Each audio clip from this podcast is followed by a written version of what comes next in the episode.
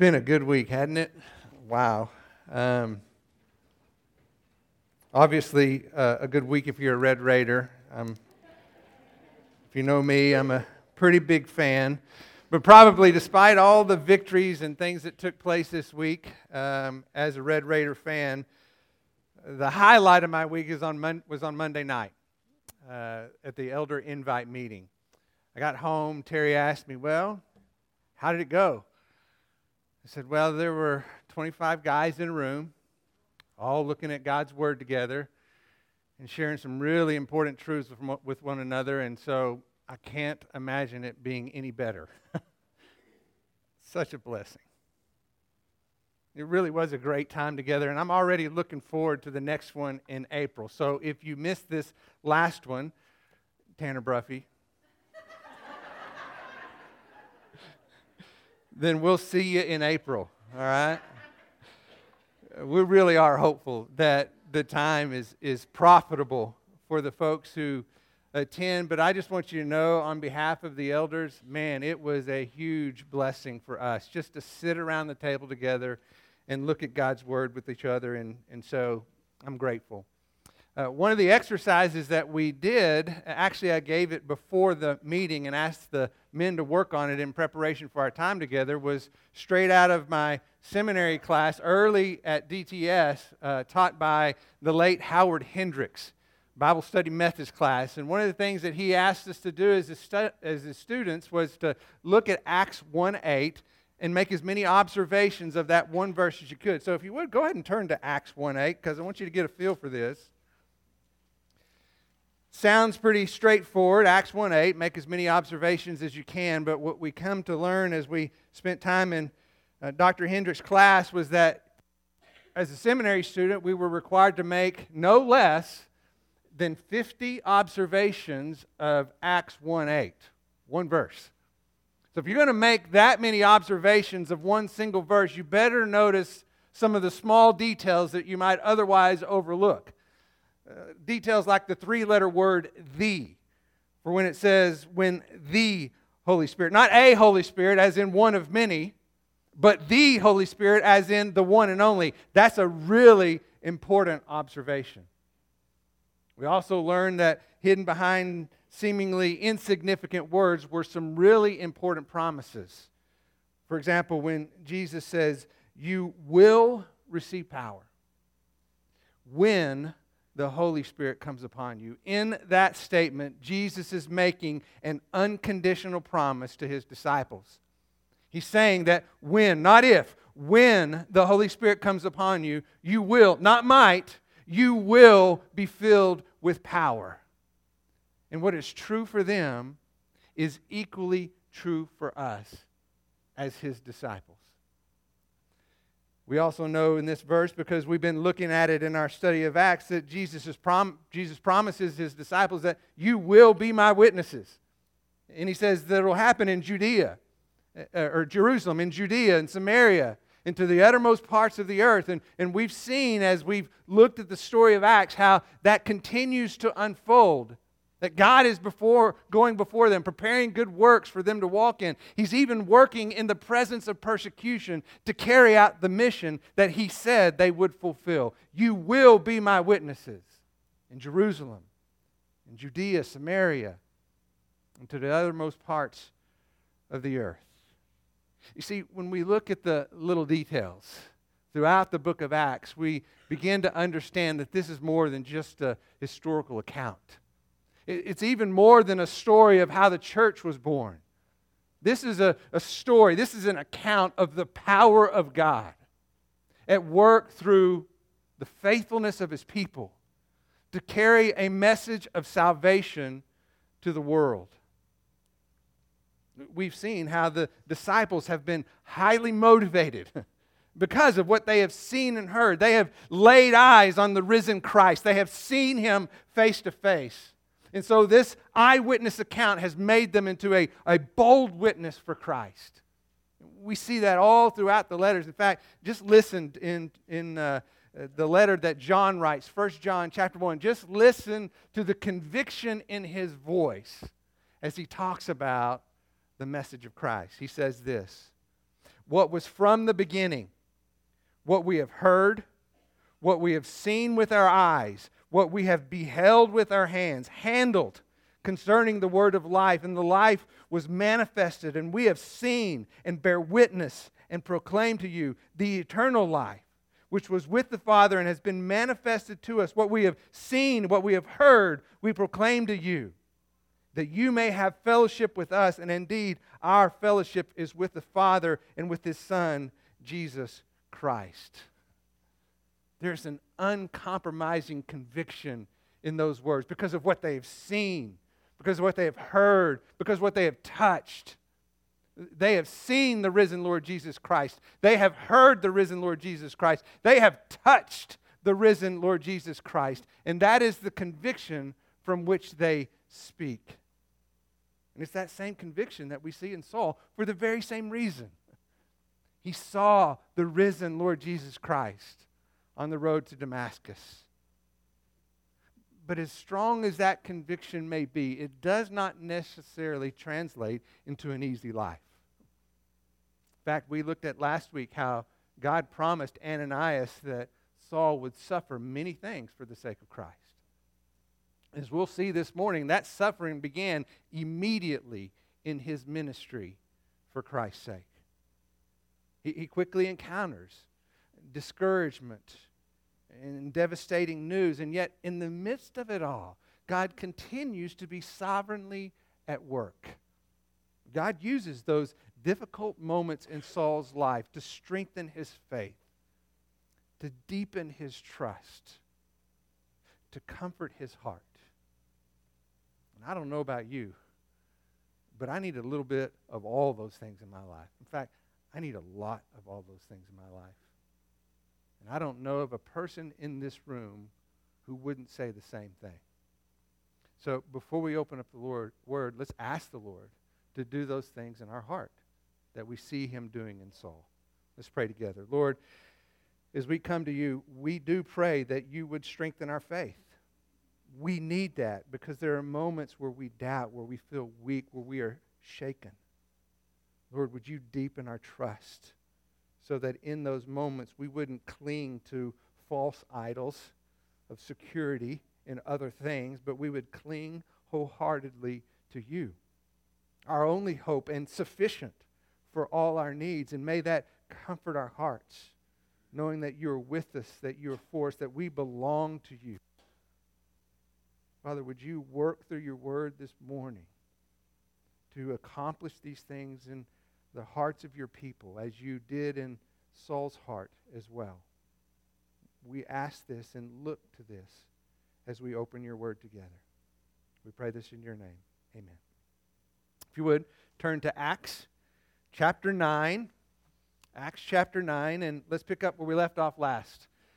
I want to start in uh, the second part of verse 19, where it says, Now for several days he was with the disciples who were at Damascus, speaking of Saul. And immediately Saul began to proclaim Jesus in the synagogue, saying, He is the Son of God. And as uh, all those hearing him continued to be amazed and were saying, Is this not he who in Jerusalem destroyed those who called on this name? Who, who had come here for the purpose of bringing them bound before the chief priests? But Saul kept increasing in strength and confounding those Jews who lived in Damascus by proving that this Jesus is the Christ. I want you to notice the inflection that I put on the phrase that Paul spoke when he went into the synagogues. I believe he said, Jesus is the Son of God. because everything he'd done up to that point was to say that he is not the Son of God. But now, having seen the risen Christ, having put his faith in Christ, having met with the disciples and entered into the fellowship of believers, he is proclaiming Jesus is the Christ. In fact, I want you to say that with me. Jesus is the Son. Jesus is the Son of God. He is the Christ. He's the promised one. As we talked about last week, that synagogue was filled with people who were fully expecting Saul to walk in there and intimidate and interrogate the Christians. But that's not what happened, is it? Instead, what happened was instead of refuting the claims, Saul affirms the testimony of the Christians. And he begins to tell the story of risen Jesus Christ. Later in Acts chapter 13, we're going to look at one of those sermons that Saul preaches. And I think what he says there is very similar to probably what he says right here in Damascus. In fact, I want us to look there. If you would, turn to Acts chapter 13 over in verse 23. Let me catch you up to what he's done up to verse 23. He spent time talking about how Jesus is the one who's fulfilled the promise made to Abraham, the promise made to Moses, the promise made to Isaiah, the promise made to David. Okay? So he picks up with David here and he says in verse 23 From the offspring of this man, speaking of David, according to the promise, God has brought to Israel a Savior, Jesus and John had proclaimed before his coming a baptism of repentance to all the people of Israel. And while John was completing his course, he kept saying, Why do you suppose that I am? I'm not he. But behold, one is coming after me, whom the sandals of his feet I am unworthy to untie. Brethren, sons of Abraham's family, those who fear God, to us the word of this salvation is sent out. For those who live in Jerusalem and the rulers, recognizing neither him nor the utterance of the prophets, which are read every Sabbath, fulfilling the, those, these by condemning him. In other words, the Bible said that exactly what happened to Jesus was going to happen. And by condemning him, they are fulfilling what the scripture said would take place. Look how he continues in verse 28. And they found no ground for putting him to death. There was no reason to kill Jesus. But they asked Pilate to help them and to execute him. When they had carried out all that was written concerning him, they took him down from the cross and laid him in a tomb. But God raised him from the dead, and for many days he appeared to those who came up with him from Galilee to Jerusalem the very ones who are now his witnesses to the people. And we, because now he, Saul, is a witness as well, preach to you the good news of the promise made to the fathers that God has fulfilled this promise to our children. And that he raised up Jesus.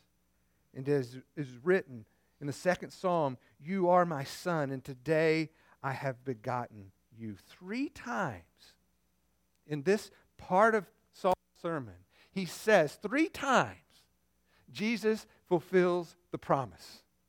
Jesus fulfills the promise. Jesus fulfills the promise. Three times. Saul is saying, Listen to me. Jesus is the Son of God. He is the promised Messiah. He is the Savior of the world. Everything God promised has been fulfilled in Him. That through Him we have the forgiveness of sins, the hope of eternal life. If you'll look back at our passage in verse 21, it says that all those hearing Saul continued to be amazed. And I think the big reason they were amazed is they could not comprehend the words that were coming out of Saul's mouth.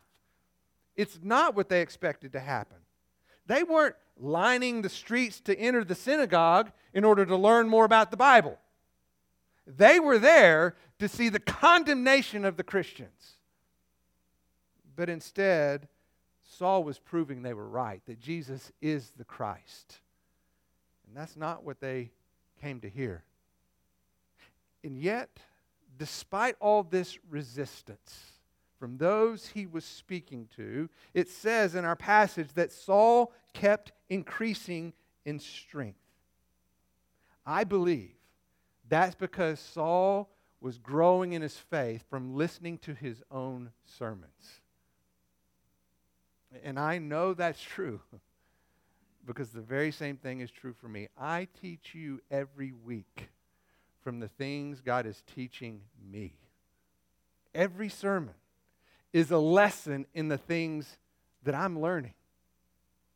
I'm convinced in my own heart that teachers always learn more than the students that they're trying to communicate to. And I believe that's what's happening here with Saul. Notice that it says in verse 22 that Saul is proving Jesus is the Christ. Now, one of the ways we can look at that and say, well, he's probably talking about the eyewitness account. He's proving it because he saw him face to face. But that can be easily discounted by those who believe. What cannot be denied, what cannot be denied is all the myriad of ways in which Jesus fulfilled the Old Testament promises. And remember, Paul or Saul is a Pharisee. No one knows the Old Testament better than him. No one understands the Old Testament promises better than him. And so each time he, he, he taught, he connected yet another Old Testament promise fulfilled by the person and work of Jesus Christ. He could go all the way back to Abraham and see the promise fulfilled that Jesus is the seed of, of, of Adam, ultimately, who would crush the power of Satan's control. That was a promise. And Jesus fulfilled that promise. He could look at the promise to Abraham and know that the, the promise is that there would be from his seed one who would be a blessing to all the earth. Jesus fulfilled that promise. He can look at what happened in Egypt with the Passover lamb and he could say, That's Jesus. He is the Passover lamb who protects his people from sin's curse. He can look at the promise of Emmanuel, that promise that God is with us. And you can look at Jesus, he can say, that, That's him. He is the radiance of God's glory. He is the exact represent, representation of his nature. And when you see Jesus, you see God. That promise has been fulfilled. And the promises go on and on and on. I didn't even talk about the prophecies of Isaiah or the covenant commitment to David. In fact, most scholars say that there are at least 350 Old Testament promises fulfilled by the person and work of Jesus Christ. Now, stop and think about that for a minute. 350 promises over a 1,500 year period of time, all collectively fulfilled in one person. That's not a coincidence. And that's why Paul, in recounting as an Old Testament scholar, all these promises fulfilled, continued to grow in his faith day by day. I think his faith grew stronger with each sermon he preached because he was increasingly convinced of the truth fulfilled in the person and work of Christ. Look at how he continues in verse 23. And when many days had passed, the Jews plotted together to do away with him. But their plot became known to Saul, and they were also watching the gates day and night so that they might put him to death. But his disciples took him by night and let him down through an opening in the wall, lowering him in a large basket. Now, before we unpack this uh, section here, I want us to spend a little bit of time understanding the, the words when many days had elapsed, because many days very likely is three years. Okay? The reason I say that is because of Galatians chapter 1. If you would turn to Galatians chapter 1, Paul, the apostle, uh, in his missionary journey to the Galatians, writes of the account that we just read in verse uh, chapter 1, verse 11. I want you to just follow along with me as he uh, speaks to the church in Galatia and listen to what he says verse 11. For I would have you know, brethren, that the gospel which was preached by me is not according to man. For I neither received it from man, nor did I, nor was I taught it, but I received it through a revelation of Jesus Christ. For you have heard of my former manner of life in Judaism, how I used to persecute the church of God beyond measure. I tried to destroy it. I was advancing in Judaism well beyond many of my contemporaries among my countrymen, being more extremely zealous for my ancestral traditions. But when he who had set me apart from my mother's womb and called me through his grace was pleased to reveal his son to me, that I might preach him among the Gentiles. I did not immediately consult with flesh and blood, nor did I go to Jerusalem to those who were apostles before me but I went away to Arabia, returned once more to Damascus. Then, three years later, I went up to Jerusalem and became acquainted with Cephas or Peter and stayed with him for 15 days. I did not see any of the other apostles except James, the Lord's brother. Now, I know that we don't know all the details of everything that happened during that three years, but here's what we do know. Paul must have had some success in ministry while he was in Damascus because in verse 25 of our passage it says that he had disciples. People that he had led to faith, people that he had discipled in the faith. But something we need to understand about Saul's ministry at this time is that there were far more, far, far, far, far more people who were against him than those who were with him. And very possibly, that's why he ended up in Arabia, a desert, a very lonely place, a, a waterless, dry desert. Not somewhere you go for a little R&R. You go to escape opposition. And very likely that was what was happening with Saul.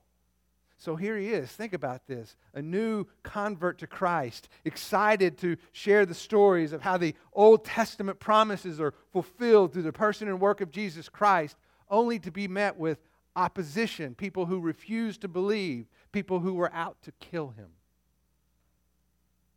Maybe you felt a little bit like Jeremiah, called by God to preach to a people who would not listen to anything he had to say because instead of believing his message, they tried to take his life. Instead of listening to his sermons, they wanted to silence his voice. And I don't know about you, but if I'm Saul, this is discouraging. My zeal is being met with direct opposition, and I'm discouraged. And yet, in that season of disappointment, is where God would deepen his trust. Saul learns to rely on the Lord in what I call the classroom desert. If you think about it, there have been a lot of people who have experienced God's training ground in the desert. When you look at the testimony of Scripture, think about David. Spent lots of years running in the desert from King Saul, who, like Saul, who was named after King Saul, was being threatened. His life was wanting, they were wanting to take his life away. David, like Saul, had to flee to the desert. And it's in that place that God worked in his life to prepare him to be king.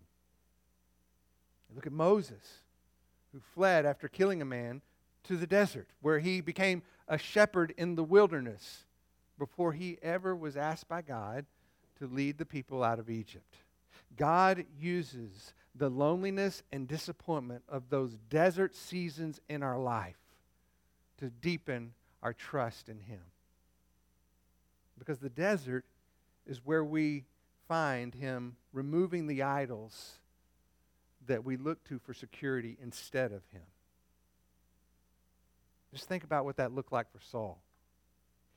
He lost the respect of his peers. He lost the authority of his position. He even lost freedom in being a Roman citizen. I mean, all the things that he once looked to for security and purpose and value and worth, gone. And in their place, he had to learn to put his hope in Christ alone. In the second letter Corinthians, we actually learn that not only were the Jews against him, that much like they did with Jesus, they have conspired with Rome to come together against one man, Saul.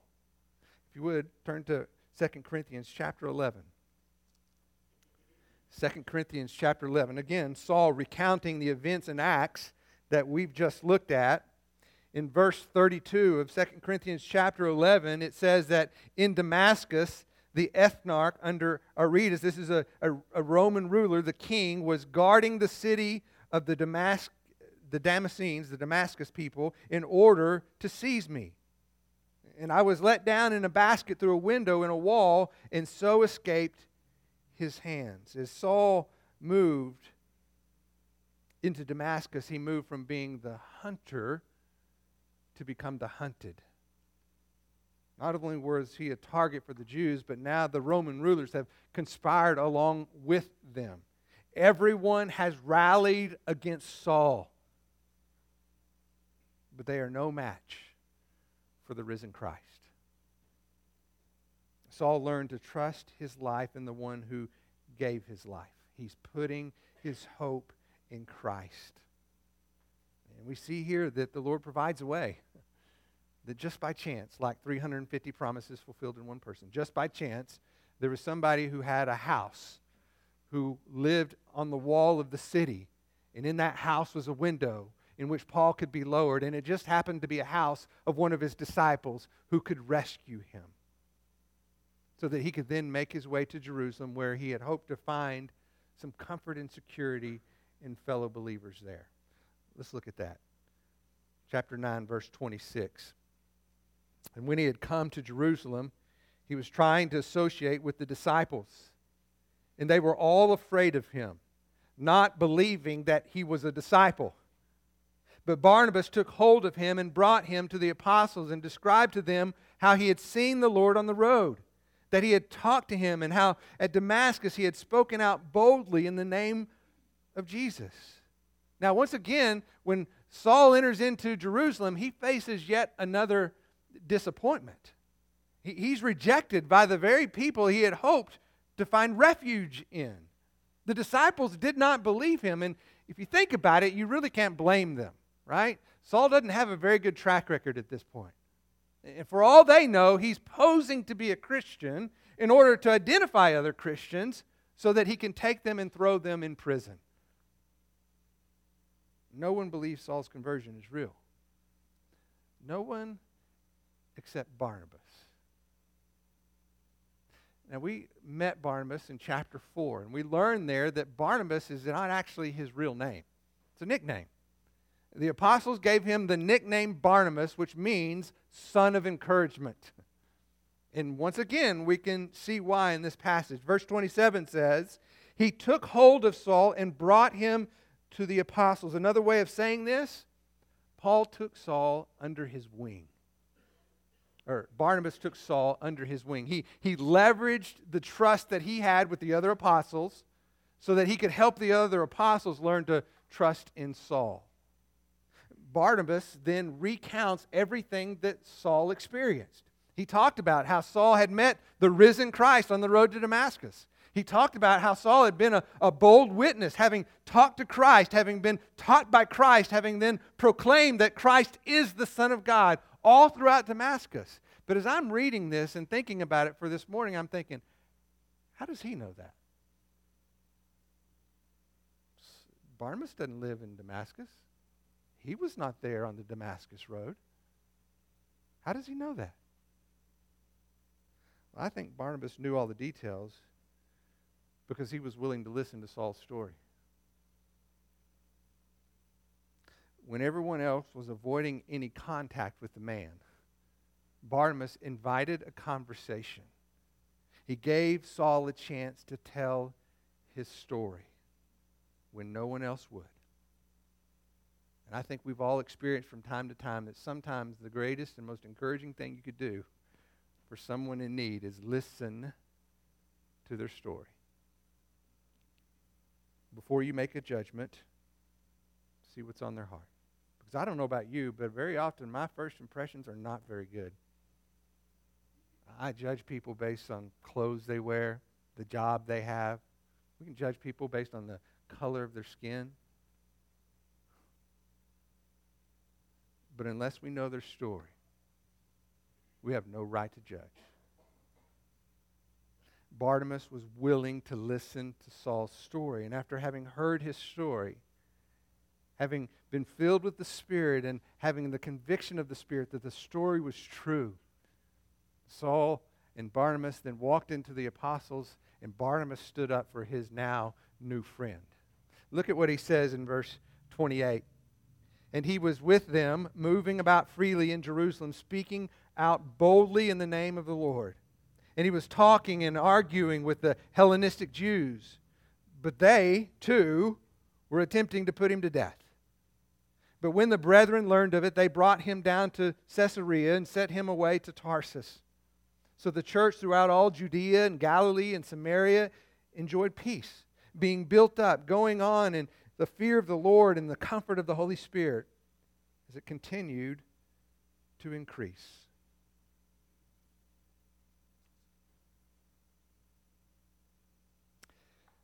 Saul preached Jesus in Jerusalem just like he did in Damascus. He just picked up where he last left off, speaking boldly in the synagogues, again proclaiming Jesus is the Son of God.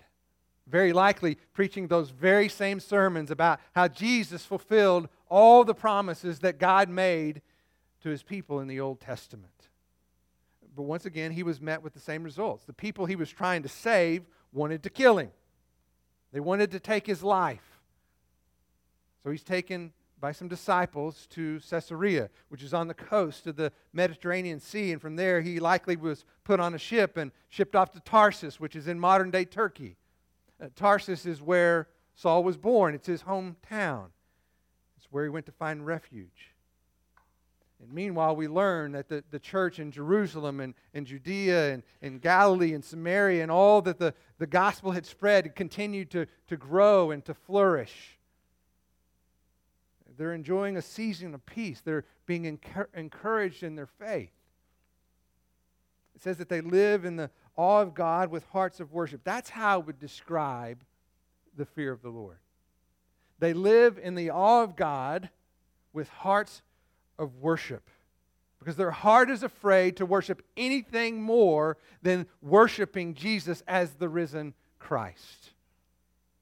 They fear a life where God does not reign supreme, which is why they find comfort in the Holy Spirit because they find that Jesus is enough, that He is sufficient, that they can put their hope in Him and He can hold them up. And that's what they believe to be true, and they are encouraged and strengthened. As we finish up this morning, I'd like to point out an interesting fact of this passage and what we know happens from here that we don't often consider, and it's this. Once Saul is shipped off to Tarsus, based on what we have in the biblical record, we do not hear from him for another eight to ten years. I want you to think about that. Once Saul is shipped off to Tarsus, we don't hear from him for another eight to ten years. So, by all accounts, at this point in the story, his ministry is a failure. His message has been silenced. And I want you to just put yourself in Saul's shoes for a moment and think about how he might feel.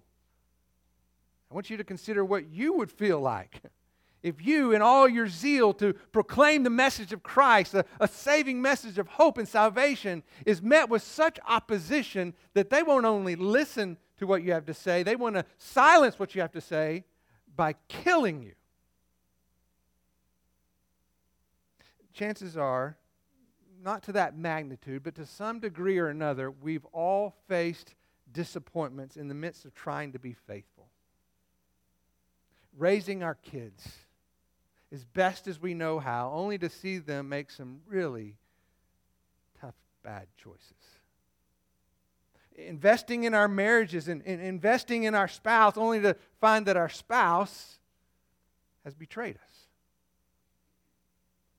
Being devoted to our job, only to find out one day that you've been let go from your job unexpectedly.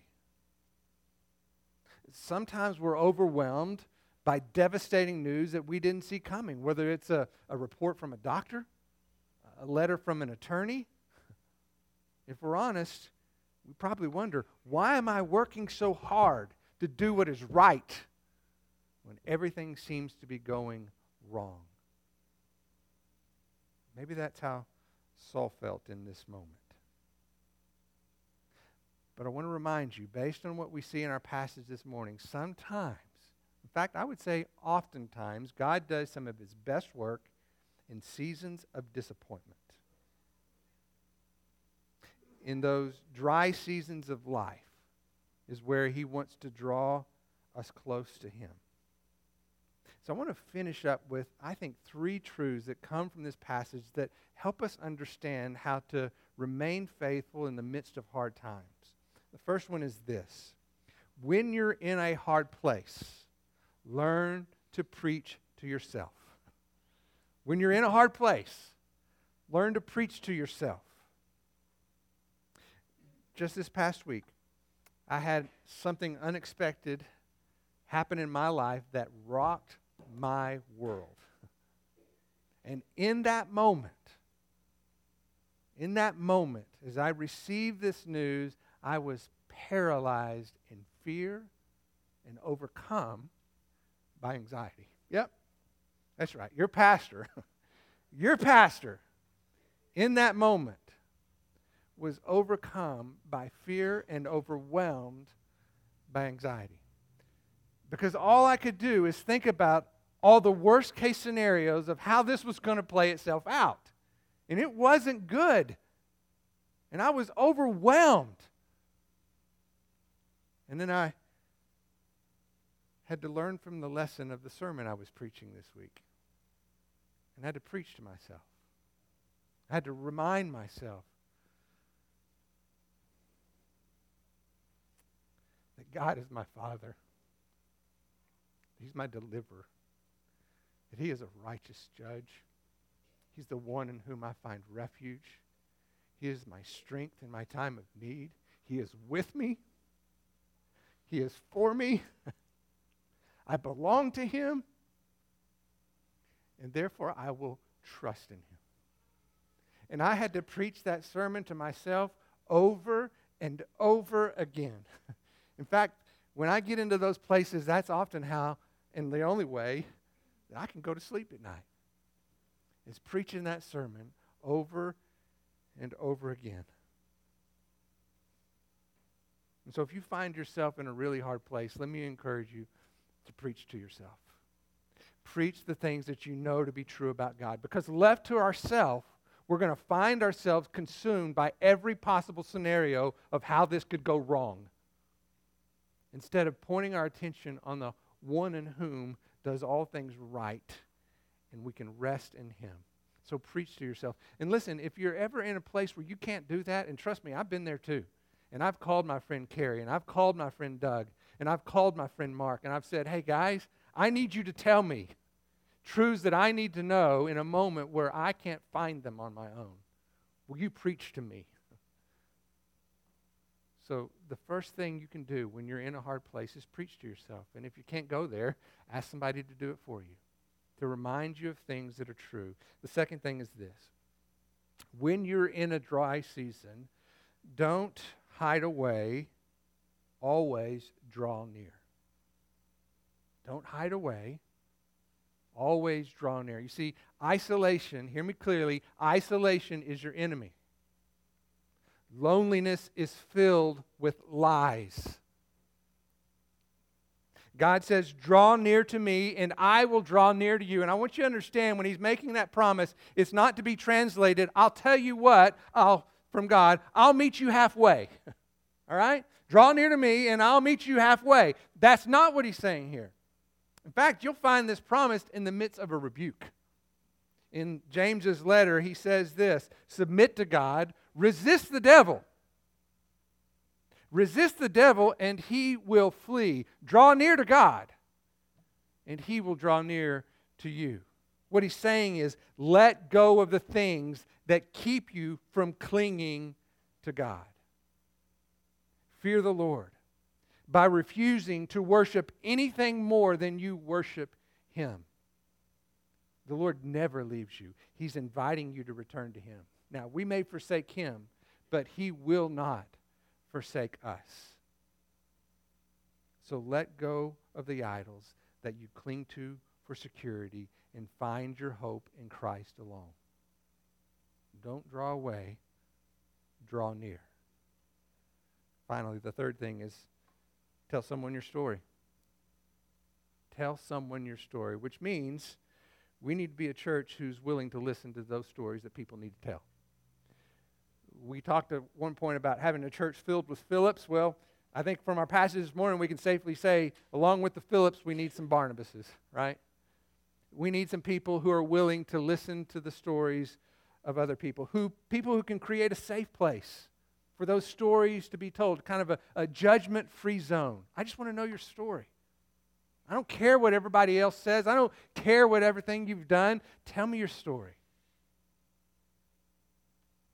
Because here's the reality for every single person in this room, we all, to a person, find healing when we tell our story. There's no exceptions to that.